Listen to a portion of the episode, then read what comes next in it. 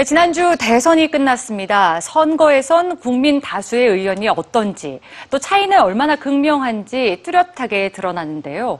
올해 치러진 미국과 우리나라의 대선, 또 6월에 예정인 영국의 총선까지 하나의 선거에 담긴 지역별 세대별 차이, 오늘 뉴스지에서 전해드립니다. 영국의 세대 격차가 이렇게 큰 적은 없었다. 6월 8일 총선을 앞두고 영국 국민이 지지하는 정당을 세대별로 분석한 기사입니다.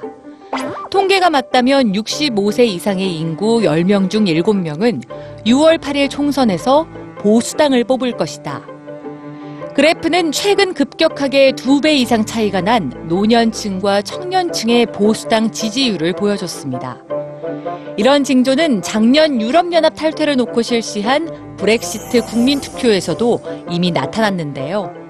당시 유럽연합 탈퇴를 찬성한 청년 층은 30%뿐이었지만 50대 이상은 약 60%가 탈퇴를 찬성했습니다.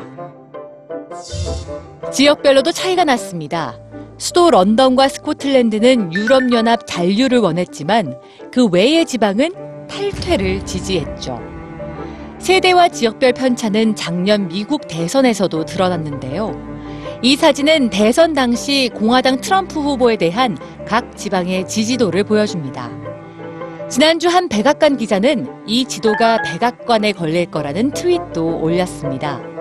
하지만 트윗보다도 더 화제가 된 건 댓글에서 발견된 사진입니다. 그럼 이 지도는 어때? 평면이 아닌 입체 사진에서 뉴욕과 LA, 시카고 등 주요 도시들에서 민주당 힐러리 클린턴의 표가 압도적으로 많았다는 걸 보여줍니다. 연령별로도 차이가 극명했는데요. 30살 이하는 55대 37로 클린턴이 이긴 반면 45세 이상은 53대 44로 트럼프가 승리했습니다. 80년대 이후 태어난 세대만 투표한다면 어떤 모습일지 보여주는 사진에서도 역시나 트럼프 대통령의 당선은 쉽지 않아 보였습니다.